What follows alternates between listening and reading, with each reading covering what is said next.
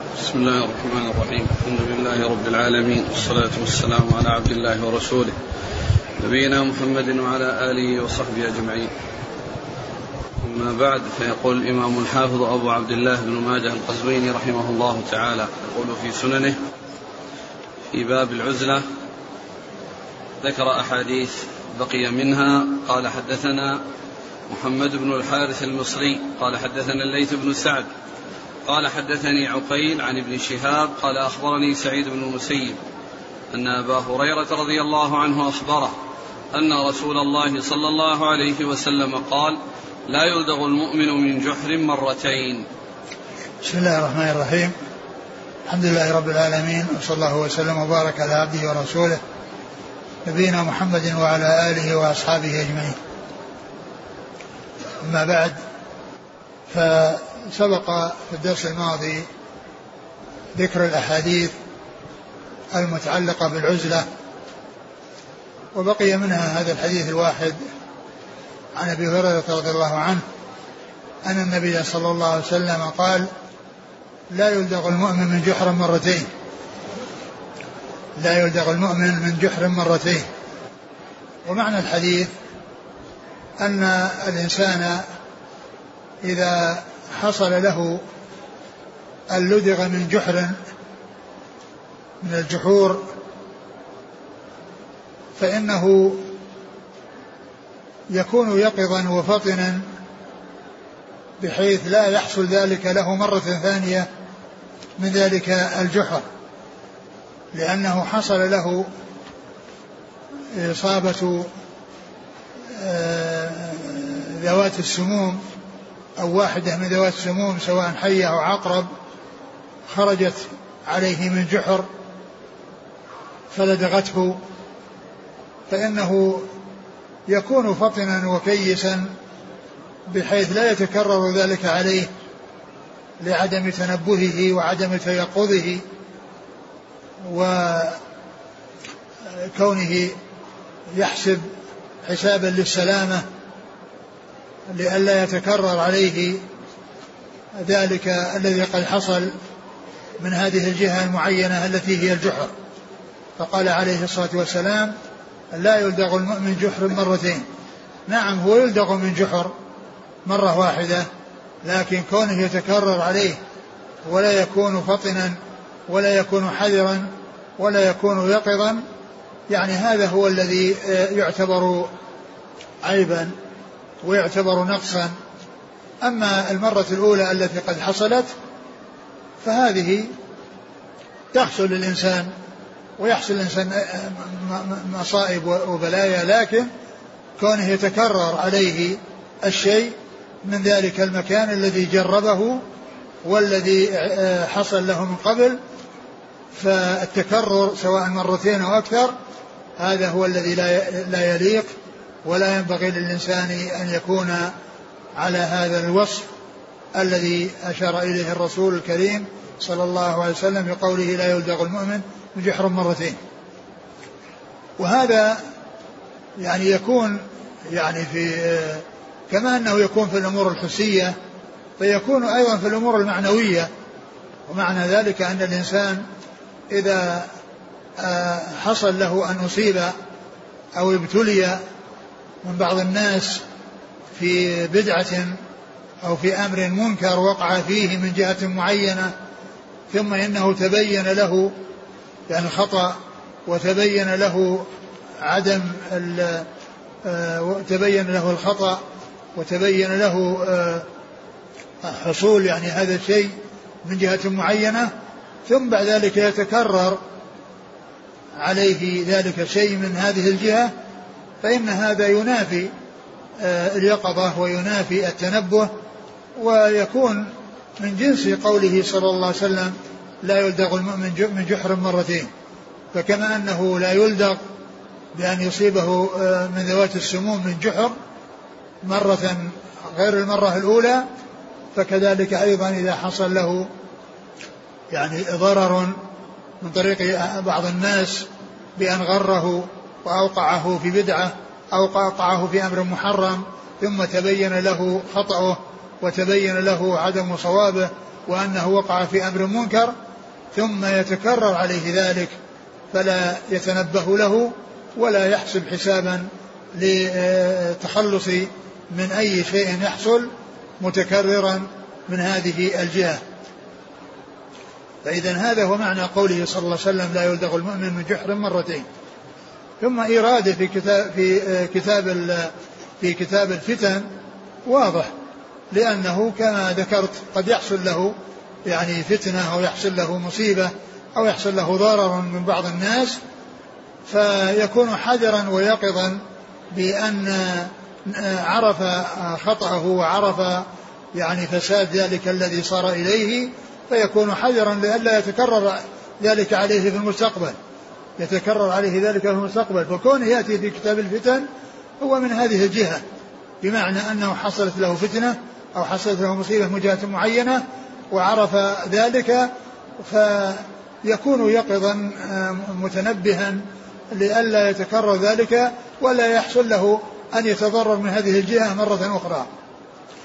أما إيراده في كتاب العزلة أو في باب العزلة فليس بواضح. لا لم يتضح لي وجه إراده في في باب آه، العزلة. نعم. قال حدثنا محمد بن الحارث المصري. هو؟ صدوق يغرب خرج نعم. ابن ماجه. نعم. عن الليث بن سعد. المصري ثقة أخرج أصحاب الكتب. عن عقيل. بن خالد بن عقيل وهو المصري ثقة أخرج أصحاب الكتب. عن ابن شهاب. محمد بن مسلم عبد الله بن شهاب ثقة أخرج أصحاب الكتب.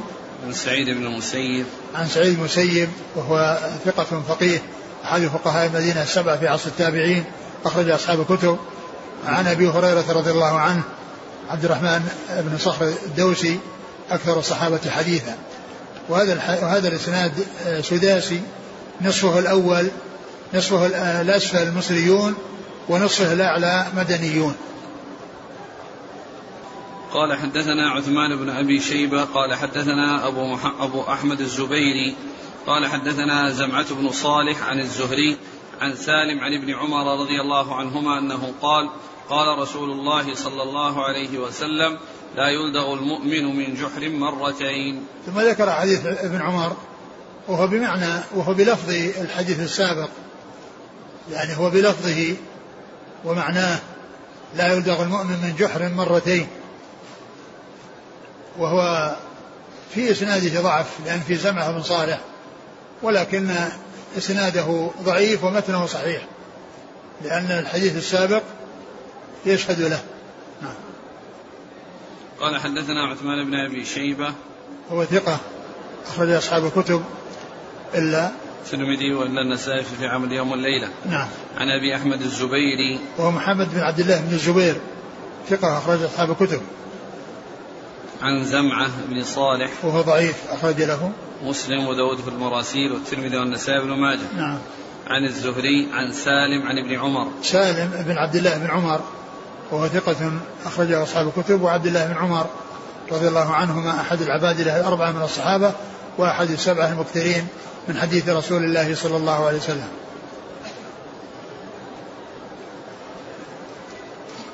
يقول ألا يكون سبب ذكر المصنف الحديث باب العزلة من جهة حفظ اللسان؟ كما في البيت للشافعي احفظ لسانك أيها الإنسان لا يلدغنك إنه ثعبان لا يلدغ المؤمن جحر مرتين من اللسان. هو ذكره في العزلة يعني ما ذكره في حفظ اللسان لأن حفظ اللسان ذهب قبل ذلك في أحاديث كثيرة لكن هنا كونه جاء في العزلة يعني يعني ما ما يبدو ليس بواضح. حفظ اللسان العزلة تقتضي حفظ اللسان لا يخالط الناس. هو لا شك يعني العزلة فيها حفظ اللسان وحفظ الجوارح. يعني حفظ اللسان وحفظ الجوارح أيضا. لأن الإنسان منعزل عن الناس يعني آه، لا يحصل منه أمور منكرة لا في لسانه ولا في جوارحه. لأنه بعيد من الناس بحيث يؤذيهم ويؤذونه. لكن آه، كونه يعني آه، يقول لا يلدغ من جحر مرتين يعني حصل له مرة فلا يحصل له مرة أخرى. ما يعني ما يبدو ما يبدو يعني وضوح واضحا فيما يتعلق بالعزلة.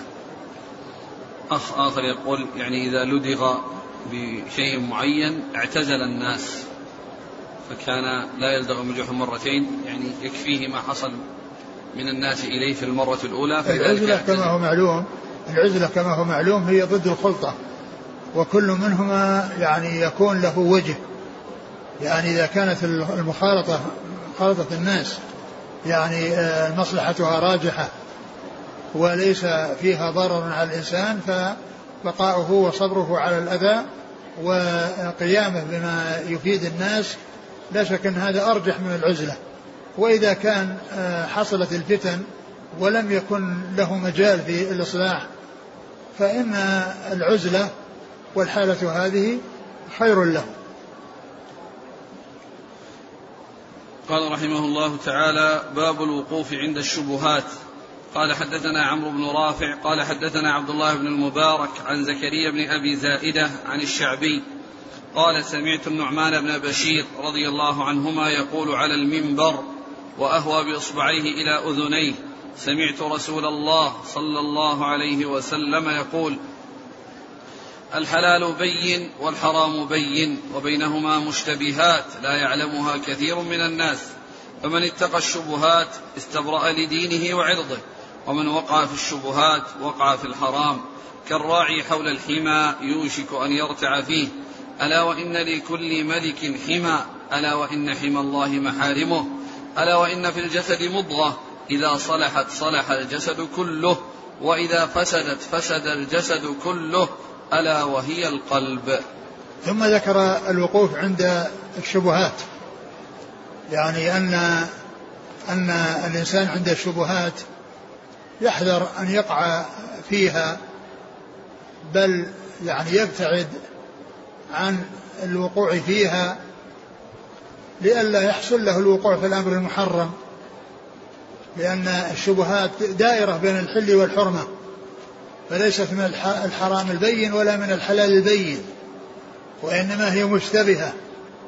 فإذا قارب الإنسان المحرمات فقد يقع فيها ويحصل له الإثم لأنه قارب الحرام ب يعني مقاربته وفعله لما الشيء الذي هو قريب منه والذي هو دائر بين كونه حلالا أو حراما ولم يتضح أنه حرام فإذا قرب منه فإنه يمكن أن يقع في الحرام.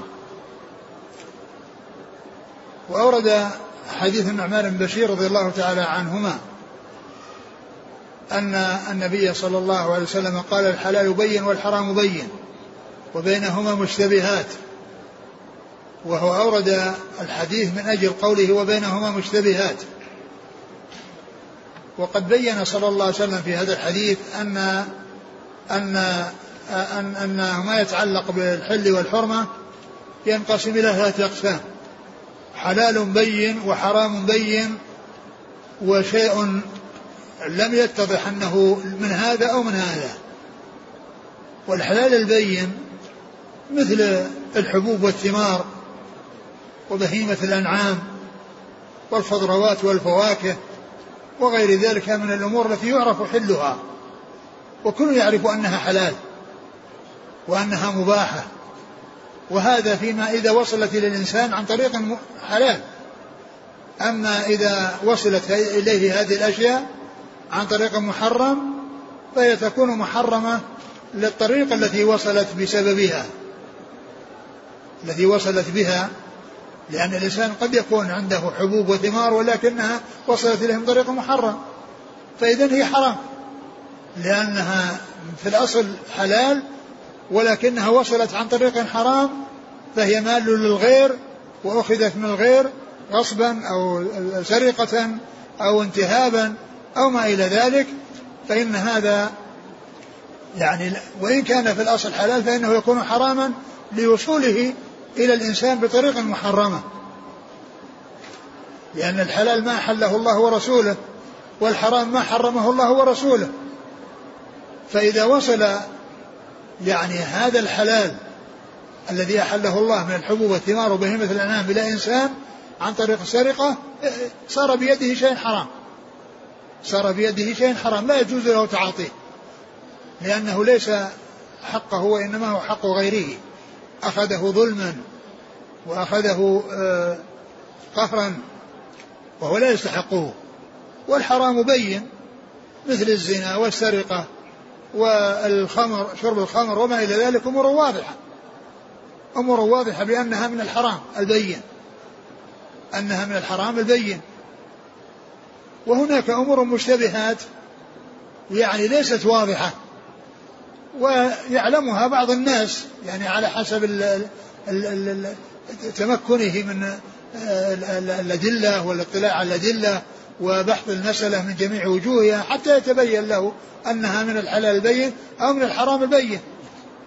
وبينهما مشتبهات لا يعلمهن كثير من الناس. يعني معناها أن بعض الناس قد يعلمها. ويعرف أنها من الحلال ويعرف أنها من الحرام. على حسب ما توصل إليه من أدلة وعلى حسب ما بلغه من أدلة أو اتضح له من الأدلة التي دلت على أنها من هذا أو من هذا. ومن أمثلة يعني ما يكون فيه التوقف ما جاء في الحديث أن النبي صلى الله عليه وسلم لما اختصم عنده جماعة في آه، يعني وليد يعني آه، أمة زمعة وكان يعني يعني هي يعني أمة موطوءة لزمعة وقد أوصى عتبة ابن ابن أبي وقاص يعني أن أن وليدها له وأنه حصل عن طريق الزنا يعني كان قد حصل ذلك حصل منه من قبل فيعني أوصى بأنه يأخذ وليدها. فجاءوا إلى النبي صلى الله عليه وسلم فقال فقال أنه ولد على فراش أبي وقال هذا إنه أوصى إلي أو أوصى به أخي وقال إنه ابنه انظر شبهه به وكان شبهه بين بعتبة الذي حصل منه الزنا. فالرسول صلى الله عليه وسلم ألحقه بالفراش وأعطى الحكم للفراش. ولكن لما كان فيه الشبه بعتبة قال لزمعة احتجبي منه يعني ما يصير يعني أخوته يعني واضحة يعني كأخوة غيره ممن لا شبهة فيه لأن هذا فيه شبهة. ولكن الحكم أعطي لصاحب الفراش الحاقا بالنسب وحفظا للأنساب. ولأنها موطوءة لصاحب الفراش. فإذا قال الولد للفراش وللعاهر الحجر. يعني الزاني ليس له ولد وإنما له الخيبة وله الحجارة. فلما كان ألحقه بالفراش فيكون معناه أخا لسودة. لكن لما رأى شبهه بعتبة ابن أبي وقاص الذي يدعي أنه له عن طريق الزنا قال احتجي منه يعني هذا من من, من, الوقوف عند الشبهات. الوقوف عند الشبهات. وكذلك قصة المرأة التي رجل تزوج امرأة فجاءت امرأة وقالت إني أرضعتهما. يعني أرضعتهما. فجاء يسأل النبي صلى الله عليه وسلم فقال كيف وقد قيل؟ كيف وقد قيل؟ يعني أن فيه شبهة. يعني أن في ذلك شبهة. فالحاصل أن أن هذه هذه الأقسام الثلاثة التي بينها رسول الله صلى الله عليه وسلم حلال بين وحرام بين و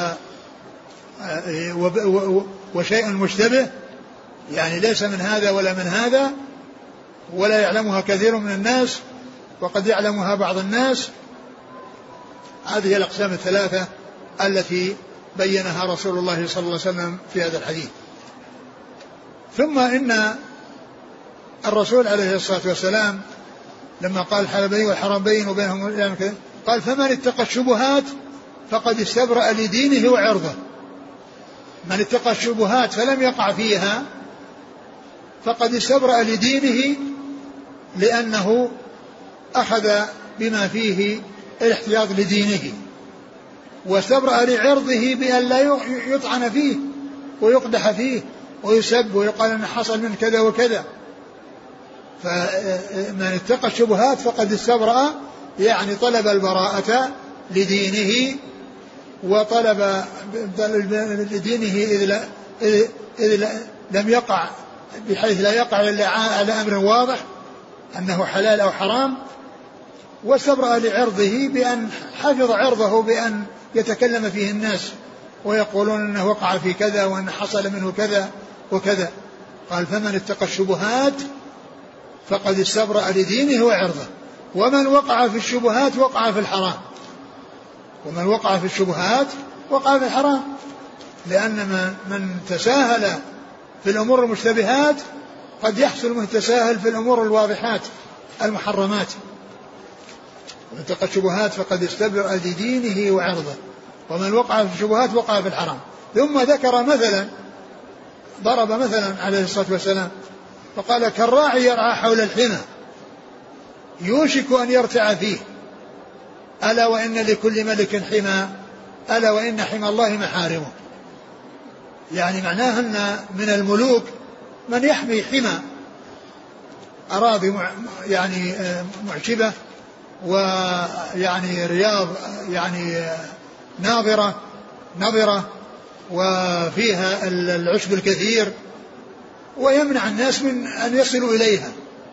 فالإنسان الذي يكون بعيدا عنها بينه وبينها مسافات بعيدة لا يمكن أن تصل غنمه إليها.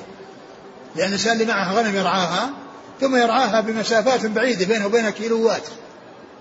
هذا بعيد عن الحمى. ومن أتى بالغنم عند الحمى؟ فإنها قد تنطلق الغنم وتدخل في الحمى فيحصل له عقوبة. فيحصل له عقوبة من الوالي الذي حمى هذه الأرض. من حام حول الحمى يوشك أن يقع فيه. ومن ابتعد عن الحمى سلم من الوقوع فيه. من ابتعد عن الحمى سلم من الوقوع فيه. بحيث يكون معه غنم يرعاها مكان بعيد. لا يمكن أن تصل إلى المكان الممنوع. ومن قرب من الحمى فإنه قد يصيبه نعاس أو يصيبه غفلة ثم بعد ذلك الغنم تدخل في المكان الذي قد حمي فيعاقب يعني ذلك الإنسان. فقال قال صلى وإن حمى الله محارمه.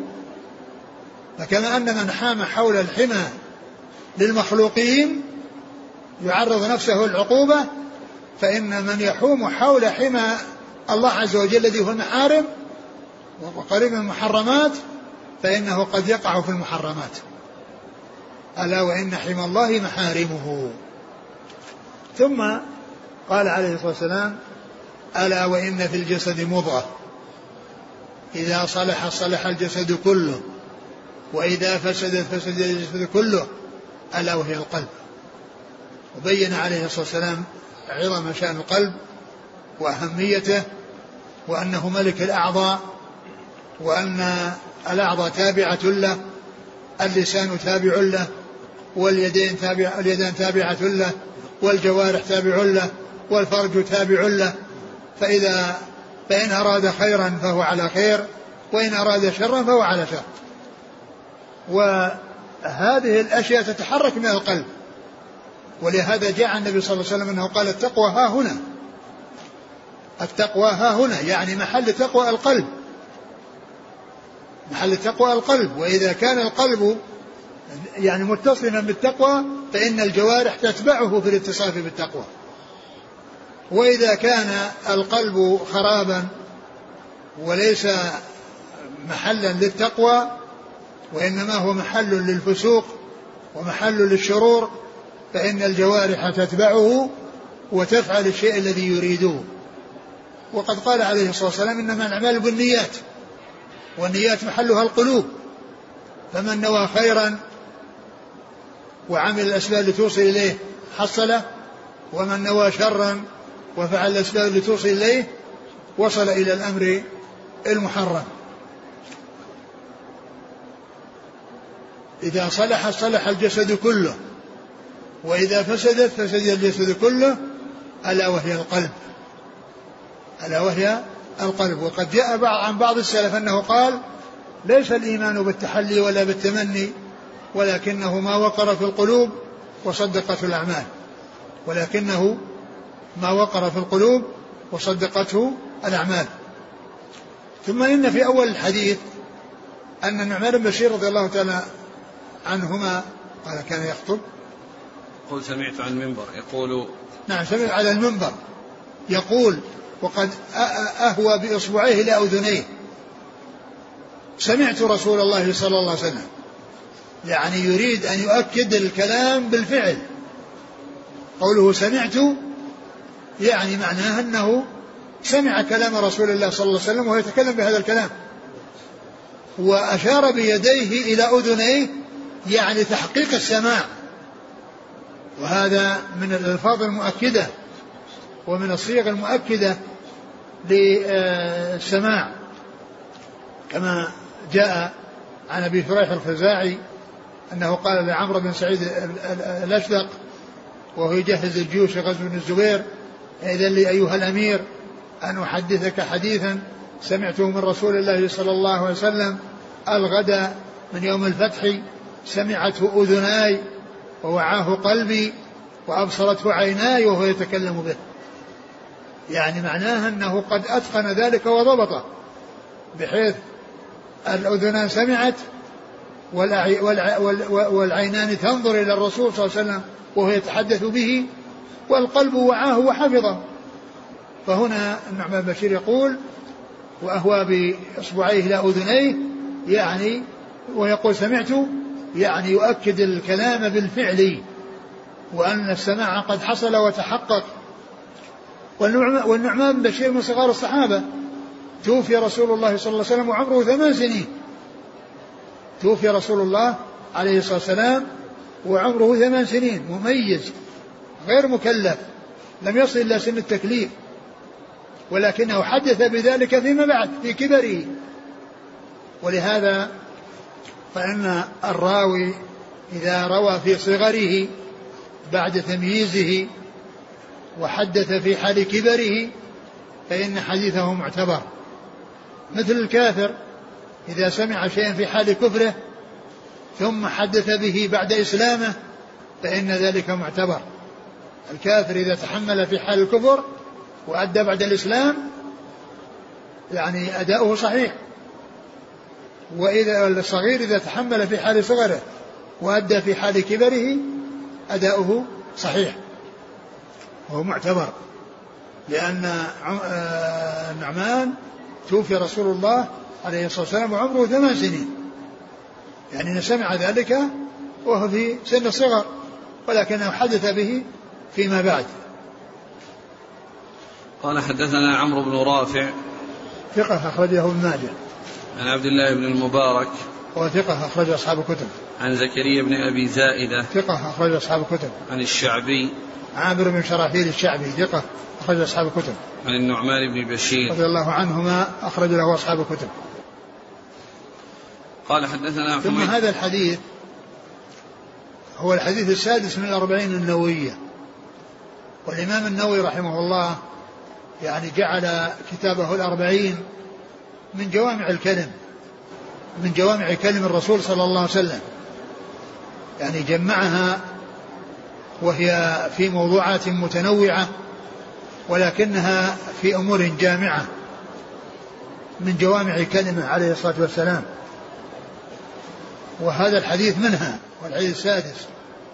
وفي الدرس الماضي فيه من أربعين نووية حديثان. أحدهما من حسن إسلام المرء ترك ما لا يعنيه وهو الحديث الثاني عشر وهو عن أبي هريرة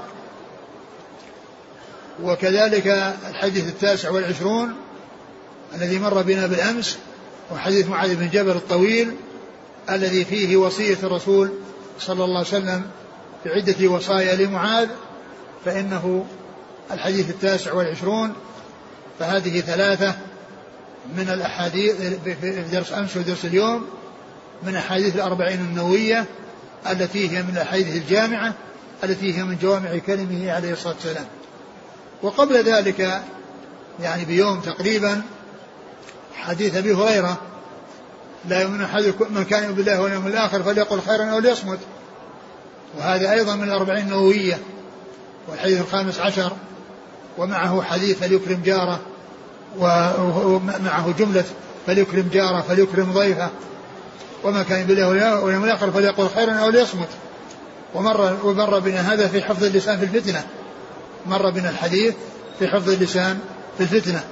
فهذه أربعة أحاديث هي من جملة الأربعين النووية التي اختارها الإمام النووي ويطلق عليها الأربعين النووية وقد زاد عليها ابن رجب ثمانية أحاديث لأن الأحاديث النووي اثنان وأربعون في الحقيقة وليست أربعين فقط وإنما هي اثنان وأربعون. وابن رجب زاد عليها ثمانية وكمل بها الخمسين وشرحها في مجلد مفيد عظيم اسمه جامع العلوم والحكم في شرح خمسين حديثا من جوامع الكلم. جامع العلوم والحكم في شرح خمسين حديثا من جوامع الكلم. نعم. قال حدثنا حميد بن مسعدة قال حدثنا جعفر بن سليمان عن المعلى بن زياد عن معاوية بن قرة عن معقل بن يسار رضي الله عنه أنه قال قال رسول الله صلى الله عليه وعلى آله وسلم العبادة في الهرج كهجرة إلي. ثم ذكر هذا الحديث عن النبي صلى الله عليه وسلم أنه قال العبادة في الهرج يعني في الفتن كهجرة إلي.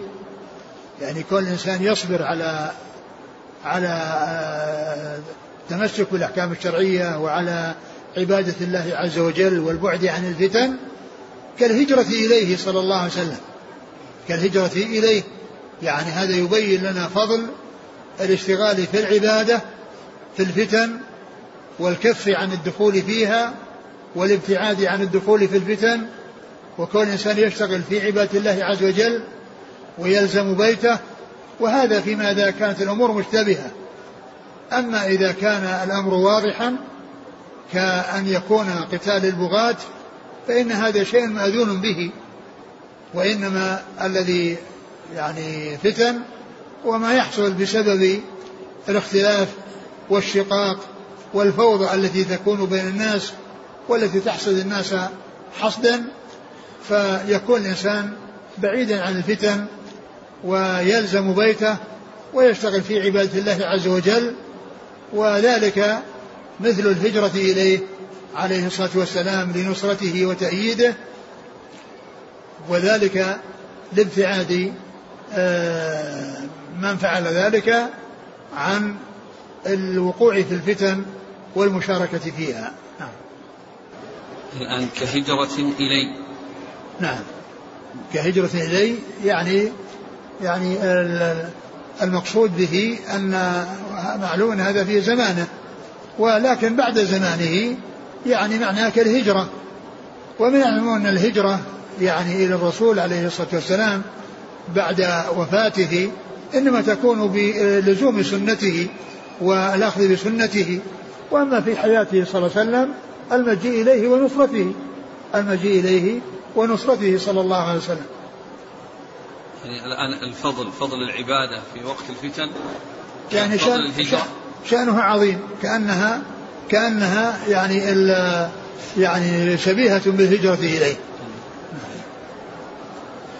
قال حدثنا حميد بن مسعدة صدوق أخرجه مسلم وأصحاب السنة. عن جعفر بن سليمان وهو؟ صدوق في أصحاب الكتب. نعم. عن المعلى بن زياد وهو؟ صدوق في البخاري تعليقا ومسلم وأصحاب السنن. نعم. عن معاوية بن قرة وهو؟ ثقة أخرج أصحاب الكتب. نعم. عن معقل بن يسار رضي الله عنه أخرج أصحاب الكتب. وإيراد المصنف للحديث في اتقاء الشبهات أو الوقوف عند الشبهات يعني يبدو أن معناه أن من آه، اشتغل بالعبادة وترك آه، الدخول في الفتن فهذا من اتقاء الشبهات في الأمور الغير الواضحة التي غير يعني الأمر فيها واضح يعني بحيث الإنسان يقدم عليها وهو على بينة من أن أقدامه على صواب وإنما المسألة مشكوك فيها فيكون ذلك يعني يمكن أن يكون داخلا تحت الترجمة من هذه الجهة. في كتاب إنجاز الحاجة يقول كهجرة إلي الهجرة إلى رسول الله صلى الله عليه وسلم أعظم القربات وإنما عظم أجر العبادة في الفتنة لكثرة الشواغل وقلة الفراغ فيها. وقال النووي في شرح مسلم المراد بالهرج هنا الفتنة واختلاط أمور الناس. وسبب كثرة فضل العبادة فيه أن الناس يغفلون عنها ويشتغلون عنها ولا يتفرغ ولا يتفرغ لها إلا أفراد. يعني يشتغلون عنها بالفتنة. ولا يعني يحصل إلا أفراد هم الذين يعني يبتعدون عن الفتنة فيشتغلون في العبادة. وإلا فإن من دخل في الفتنة انشغل عن العبادة. آه، ثم علق على هذا يقول الشارح قلت وهذا الزمان مصداق هذا الحديث فقد عمت البلوى فيه وانطمست معالم الإسلام واندرست منارة الشرع وغفل الناس عن العبادات المفروضة واشتغلوا عنها إلى الابتلاء في المعاملات التي ليست مؤسسة على قواعد الدين الحق ولا مبنية على ضوابط الملة الصادقة بل جرت الأعمال على مقتضى قوانين الرجال. وتبع فيها الأواخر الأوائل فمن يعبد الله سبحانه في مثل هذا الزمان الفاسد خالصا مخلصا راغبا في الآخرة زاهدا في الدنيا مقتديا بالسنة المطهرة ومتبعا للكتاب العزيز مهاجر لما نهى الله عنه ورسوله عنه من أنواع الشرك والبدع والكبائر فله أجر المهاجر إلى الرسول صلى الله عليه وسلم وإن قل عمله وقصر فيه وذلك فضل الله يؤتيه من يشاء والله ذو الفضل العظيم. سبق أن مر بنا الحديث المهاجر من هجر ما نهى الله ورسوله عنه. المؤمن من أمنه الناس على دمائهم وأموالهم والمهاجر من هجر ما نهى الله ورسوله عنه قال رحمه الله تعالى باب بدا الإسلام غريبا قال حدثنا عبد الرحمن بن إبراهيم ويعقوب بن حميد بن كاسب وسويد بن سعيد قالوا حدثنا مروان بن معاوية الفزاري قال حدثنا يزيد بن كيسان عن أبي حازم عن أبي هريرة رضي الله عنه أنه قال قال رسول الله صلى الله عليه وعلى آله وسلم بدا الإسلام غريبا وسيعود غريبا فطوبى للغرباء. ثم ذكر باب بدأ الإسلام غريبا. يعني أن الإسلام بعد أن أول ما بدأ بدأ غريبا. يعني أول من أسلم من الرجال رجل واحد ثم رجلين ثم ثلاثة وهكذا. فبدأ غريبا. وصار يعني يكثر الداخلون فيه شيئا فشيئا حتى قوي ودخل الناس في دين الله أفواجا وسيعود غريبا كما بدأ. وسيعود غريبا كما بدأ بحيث يصير أهله غربا والمتمسكون به غربا المتمسكون بما جاء عن الله وعن رسوله صلى الله عليه وسلم في غربة بين الناس. فأخبر عليه الصلاة والسلام ببدء الإسلام غريبا وأنه سيعود غريبا كما بدأ. يعني معناها أنه بدأ في عهد الرسول صلى الله عليه وسلم وعهد الصحابة في أول الأمر في غاية الغربة. وقد أوذي عليه الصلاة والسلام بمكة يعني أذى شديدا. ومعه أصحابه. وكانوا يعني حتى حتى رفع القراءة في القرآن. كانوا يعني يعارضون فيها ولا يريدون أن يرفع صوته بالقرآن. عليه الصلاة والسلام وهو يقرأ القرآن. فأوذي عليه الصلاة والسلام أذى شديدا. والذين أسلموا معه يعني كانوا عددا قليلا. واحد ثم اثنين ثم ثلاثة ثم أربعة. وعمر رضي الله عنه أسلم بعد ما سبقه أربعون رجلا. سبقه يعني يعني ما ما أربعين رجلا سبقوا عمر الإسلام فصار المسلمون في أول الأمر الإسلام في أول الأمر غريبا لغرابة أهله وقلتهم ثم بعد ذلك يكون غريبا فيما بعد في آخر الزمان. بدأ الإسلام غريبا وسيعود كما قريبا كما بدأ فطوبى للغرباء. فطوبى للغرباء. يعني طوبى الجنة أو شجرة في الجنة للغرباء الذين يبقون على الدين ولو كانوا قليلين ولو كان من يخالفهم كثيرا كما قال عليه الصلاة والسلام ولا تزال طائفة معها قائمين على أمر الله لا يضرهم من خذلهم ولا من خالفهم حتى يأتي أمر الله حتى يأتي أمر الله. وأمر الله هو خروج الريح التي تخرج في آخر الزمان وتقبض روح كل مؤمن ومؤمنة ولا يبقى إلا حثالة من الناس تقوم عليهم الساعة. وقد جاء في بعض الروايات زيادة الذين يصلحون إذا فسد الناس. الذين يصلحون إذا فسد الناس. يعني في حال كثرة الفساد هم يكونون من أهل الصلاح والاستقامة على أمر الله عز وجل. قال حدثنا عبد الرحمن بن إبراهيم. هو الدمشقي وهو الملقب دحيم. ثقة أخرجه البخاري وأبو داود والنسائي وابن ماجه. ويعقوب بن حميد بن كاسب. وهو صدوق أخرج له. البخاري في خلق أفعال العباد بن ماجه. نعم. وسويد بن سعيد. وهو صدوق أخرج له. مسلم بن ماجه. نعم. عن مروان بن معاوية. وهو ثقة. ومروان بن معاوية الفزاري وهو يعني ذكر عنه أنه كان يدلس الشيوخ أسماء الشيوخ وتدليس أسماء الشيوخ غير تدليس الإسناد. تدليس الإسناد بأن يقول الراوي الذي عرف بالتدليس قال أو سمع قال أو عن فلان. يعني موهما أنه قد سمعه وبينه وبينه واسطة.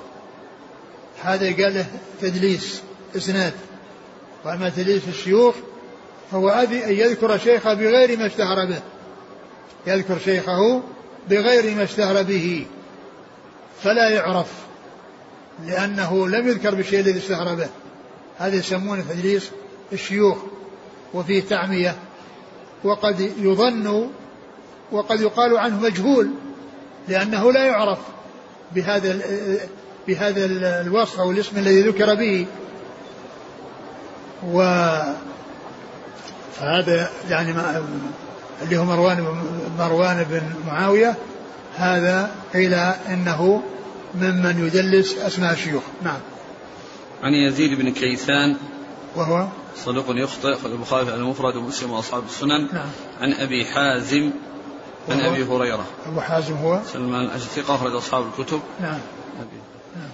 قال حدثنا حرملة بن يحيى قال حدثنا عبد الله بن وهب قال أنبانا عمرو بن الحارث وابن لهيعة. عن يزيد بن أبي حبيب عن سنان بن سعد عن أنس بن مالك رضي الله عنه عن رسول الله صلى الله عليه وسلم أنه قال بدأ الإسلام غريبا وسيعود غريبا فطوبى للغرباء. ثم ذكر حديث أنس بن مالك وبمعنى حديث أبي هريرة المتقدم. قال حدثنا حرملة بن يحيى هو المصري وهو صدوق أخرج له. مسلم والنسائي بن ماجه. نعم. عن عبد الله بن وهب. المصري ثقة أخرج أصحاب الكتب. عن عمرو بن الحارث. وهو المصري ثقة أخرج أصحاب الكتب. وابن لهيعة. وابن لهيعة المصري أيضا وهو صدوق وهو صدوق. صدوق اختلط لما نعم. كتب أخرج له مسلم وداود الترمذي وابن ماجه. نعم. عن يزيد بن أبي حبيب. وهو المصري ثقة أخرج أصحاب الكتب. عن سنان بن سعد. وهو صدوق له أفراد أخرج البخاري المفرد وأبو داود الترمذي بن ماجه. نعم. عن أنس بن مالك. رضي الله عنه خادم رسول الله صلى الله عليه وسلم وأحد السبع المكثرين من حديثه. قال حدثنا سفيان بن وكيع قال حدثنا حفص بن غياث عن الأعمش عن أبي إسحاق عن أبي الأحوص عن عبد الله رضي الله عنه أنه قال قال رسول الله صلى الله عليه وعلى آله وسلم إن الإسلام بدأ غريبا وسيعود غريبا فطوبى للغرباء. قال قيل ومن الغرباء؟ قال النزاع من القبائل. ثم ذكر هذا الحديث عن عبد الله بن مسعود. عبد الله بن مسعود رضي الله عنه الهذلي أن النبي صلى الله عليه وسلم قال بدأ الإسلام غريبا وسيعود غريبا كما بدأ. فطوبى للغرباء قيل من الغرباء؟ قال النزاع من القبائل.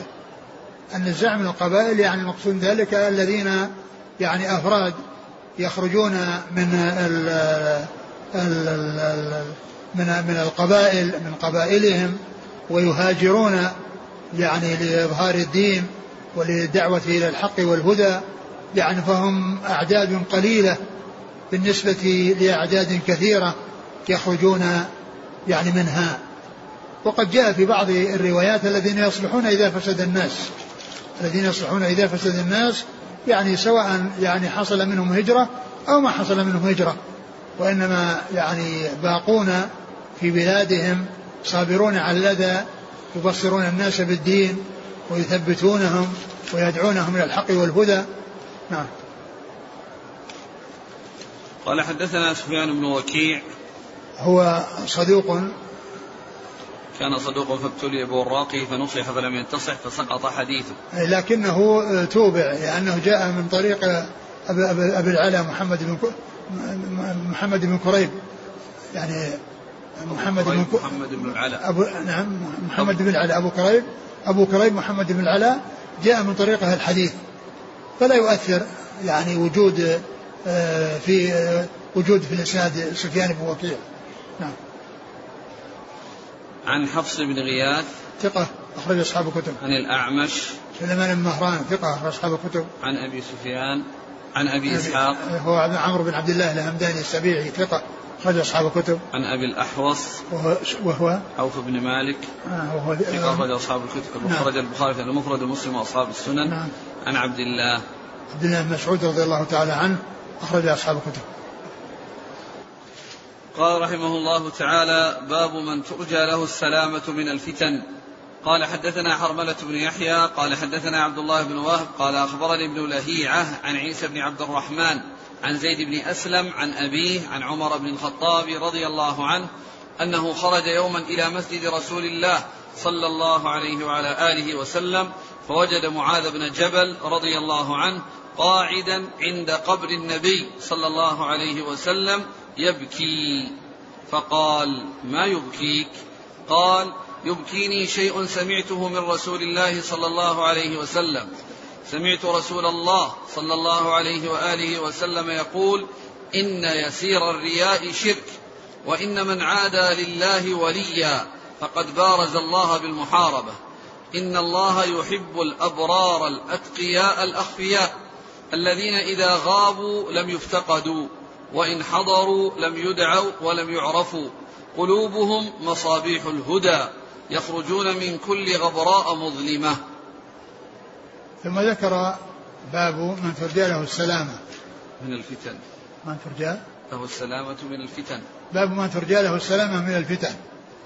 باب من ترجى له السلامة من الفتن. وذكر يعني هذا الحديث عن عمر بن الخطاب رضي الله تعالى عنه أنه آه لقي أنه رأى معاذ بن جبل رضي الله عنه جالسا عند قبر النبي صلى الله عليه وسلم يبكي فقال ما يبكيك؟ قال شيء سمعته من رسول الله. صلى الله عليه وسلم قال قال إن يسير الرياء شرك. إن يسير الرياء شرك. الرياء هو كل إنسان يعمل العمل من أجل الناس يرائي الناس. ومن المعلوم أن هذا من الشرك. يعني اليسير والكثير. الرياء يعني يسيره وكثيره كله من الشرك. و ومن عاد ومن وإن من عادى لله وليا فقد بارز الله بالمحاربة. وقد, وقد جاء في الحديث القدسي يقول الله عز وجل من عمل عملا أشرك فيه معي غيري تركته وشركه. من عمل عملا أشرك فيه معي غيري تركته وشركه. يعني معناه أن الإنسان إذا يعني جعل آه لله شريكا في العبادة سواء كان عبده مع الله أو أنه عبد الله وأظهر عبادته لله من أجل الناس ومن أجل مراءة الناس.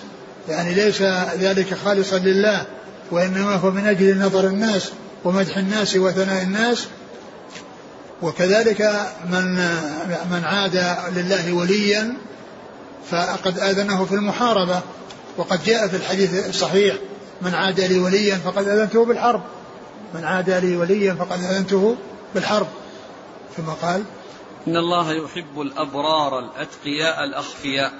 إن الله يحب الأبرار الأتقياء الأخفياء. الأبرار الذين هم ضد الفجار والذين هم يعملون البر ويعملون الخير والأتقياء الذين هم أهل التقوى الذين يستقيمون على أمر الله عز وجل والتقوى أن يجعل الإنسان بينه وبين غضب الله وقاية تقيه منه وذلك من امتثال الأوامر واجتناب النواهي.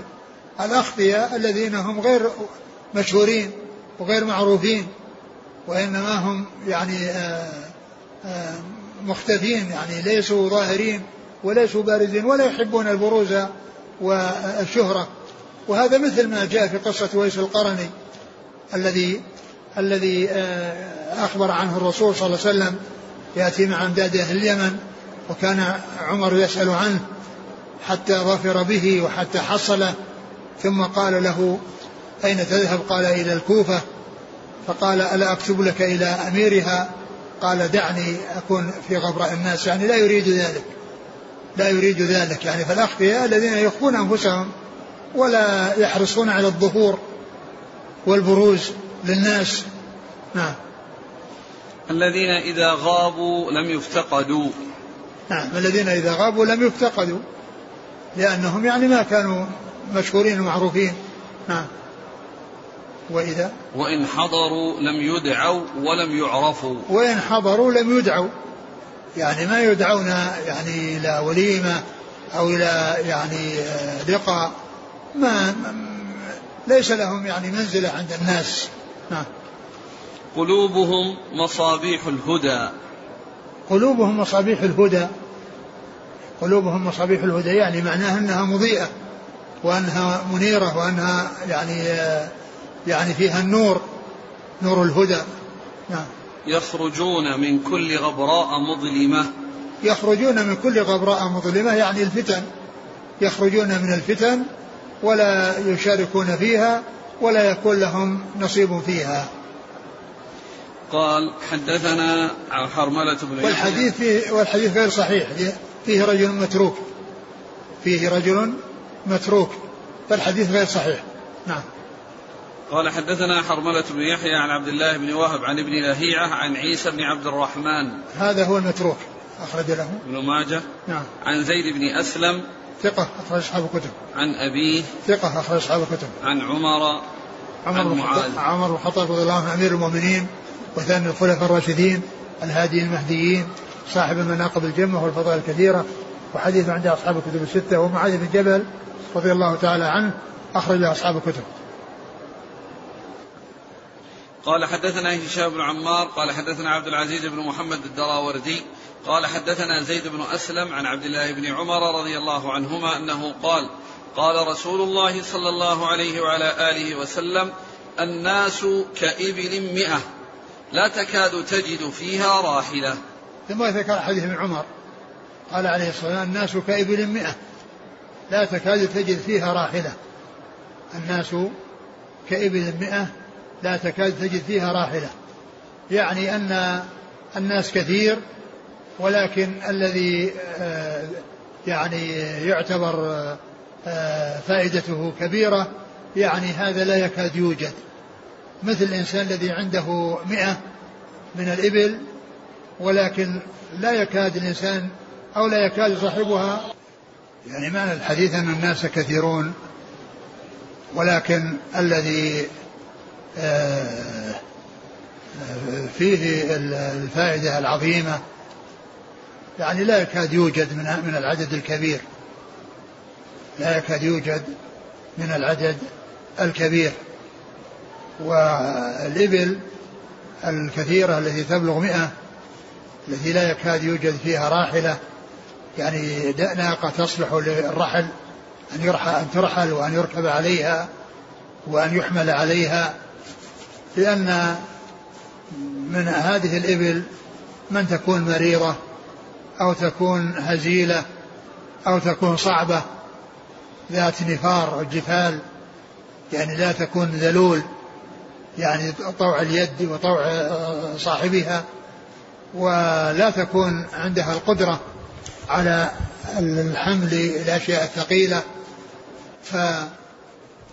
فالناس مثل الإبل يعني كما أن الإبل يعني تكون كثيرة والذي يكون فائدته منها الفائدة المرجوة العظيمة قليلة فكذلك الناس يعني كثيرون ولكن عندما يعني يفتش يعني لا يجد لا يوجد يعني من يكون فيه الفائدة المرجوة.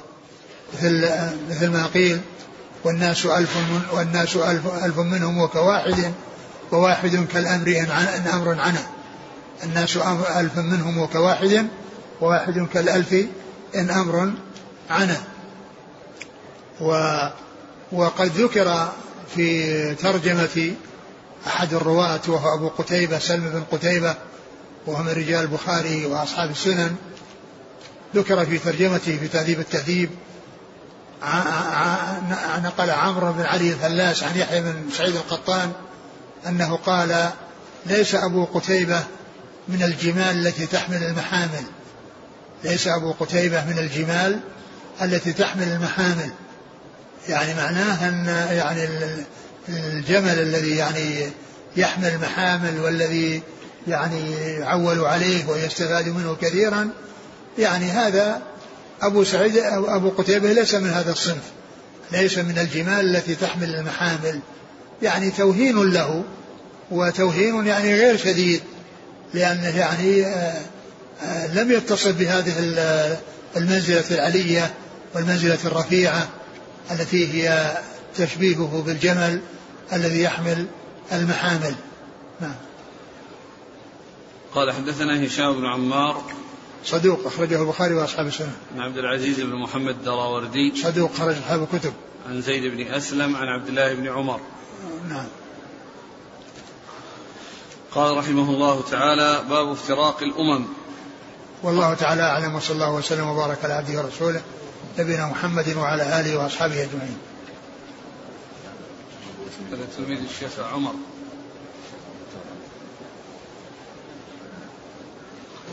جزاكم الله خيرا وبارك الله فيكم وألهمكم الله الصواب وفقكم للحق نفعنا الله ما سمعنا وغفر الله لنا ولكم والمسلمين أجمعين. آمين. يقول قوله صلى الله عليه وسلم بدا الإسلام غريبا وسيعود غريبا كما بدا. هل فيه بشارة بأنه سيعود غريبا لأن بعد أن كان غريبا انتشر؟ فعودته للغربة سيكون بعد الغربة الثانية انتشار وقوة كما في الغربة الأولى. نعم هو الأولى فيها قوة ولكن فيه قلة وكان يعني فيه يعني ضعف في أول الأمر. ولهذا الرسول صلى الله عليه وسلم كان في المدينة في مكة يعني ناله ما ناله من الأذى وأوذي في سبيل الله حتى اضطروا إلى أن يهاجروا إلى الحبشة وحتى يعني يسلموا من أذى الكفار يعني المسلمين القليلين الذين أسلموا أولا صاروا يهاجرون الحبشة حتى يسلموا من أذى الكفار. والرسول صلى الله عليه وسلم بقي ومعه أبو بكر ومعه يعني أعداد قليلة يعني وقد أوذي في ذلك أشد الأذى. فإذا الغربة يعني والقلة في الأول وحصول الإيذاء لأهله هذا وجد. ولكنه بعد ذلك حصلت القوة فيما بعد. وسيعود الأمر إلى ما كان عليه في أول الأمر. كيف الجمع بينه وبين حديث لا يبلغن هذا الدين ما بلغ الليل والنهار؟ ما ما في تنافي لأن الدين منذ بعث الله رسوله صلى الله عليه وسلم وهو يعني آه، قائم. ولكنه يعني كما هو معلوم أحيانا يكون الإسلام له قوة واحيانا يكون لأهله ضعف. مثل مثل قوله صلى الله عليه وسلم يعني لا يأتي عام إلا والذي بعده شر منه. يعني معنى ذلك ليس هذا باستمرار وإنما يحصل. يعني أحيانا قوة الإسلام وأحيانا حصول للضعف المسلمين وأحيانا يصير في قوة. يعني وهكذا. ولكن آه، كون الحق قائم هذا لا تخلو من الأرض. لا تخلو الأرض من قائم لله بحجته وقائم بأمر الله حتى يأتي الوقت الذي تخرج الريح التي تقبض روح كل مؤمن ومؤمنة ولا يبقى إلا حثالة لا خير فيهم عليهم تقوم الساعة. فانتشار آه، الإسلام وظهوره وقوته نعم حصل. يعني وصل الناس إلى إلى شرقا إلى بلاد الصين وغربا إلى يعني الأندلس. هذا يقول سأذهب إن شاء الله إلى العمرة وأنا لا أستطيع المحافظة على الوضوء لإتمام الطواف سبع مرات. ف وذلك بسبب أنه يخرج مني ريح باستمرار وربما كذلك يخرج مني قطرات البول. فما العمل وأنا هل يجب علي الوضوء كلما نقضت؟ إذا كان هذا مستمر مع الإنسان فهو معذور. عندما يدخل الوقت ويصلي الفرض وكذلك عندما يريد الطواف يعني يدخل المسجد الحرام ليصلي ويطوف يتوضأ ولا يضره يعني الشيء اللي يحصل سواء ريح أو أو أو سلس بول. لا يكلف الله نفسا إلا وسعه أما إذا كان أنه يعني يحصل انقطاع طويل وأنه يعني يحصل أوقات يعني آآ آآ ما هو يعني مستمر وإنما ينقطع انقطاع يعني بحيث أنه يؤدي الصلاة وهو على طهارة أو يطوف على طهارة فهذا يعني يتوضأ يعني يعني من إذا أراد يصلي يعني ينقض الوضوء ويتوضأ ويذهب للمسجد وإن حصل عليه شيء بعد ذلك وهو يعني يعني الذي هو سلس البول أو خروج الريح لأنه يحصل منه باستمرار ما يؤثر. هل تنزل أحاديث الفتن على زماننا هذا؟ لا شك بعضها أقول بعضها موجودة في زماننا هذا مثل الدعاة إلى أبواب جهنم. من أجابهم إليها قذف فيها ما أكثرهم في هذا الزمان. ما أكثرهم في هذا الزمان الدعاة إلى جهنم. والذين يدعون الناس إلى آه، المعاصي ويدعون الناس إلى الفجور ويدعون الناس إلى اتباع الشهوات ما أكثرهم. فمن من الفتن ومن الأشياء التي جاءت فتن ما هي موجودة في هذا الزمان مثل هذا الذي ذكرته وهو كون فيه ناس من جلدتنا ويتكلمون بألسنتنا وهم دعاة إلى أبواب جهنم. ما أكثرهم لا كثرهم الله. هل كل من وقع في الشبهات وقع في الحرام أم يكون الاحتمال باقي؟ الرسول صلى الله عليه وسلم أخبر من وقع في الشبهات يعني معناه يجره يعني الذي يتساهل في في الأمور المشتبهات يجره ذلك إلى الوقوع في المحرمات. جزاكم الله خيرا. سبحانك الله وبحمدك أشهد أن لا أنت أستغفرك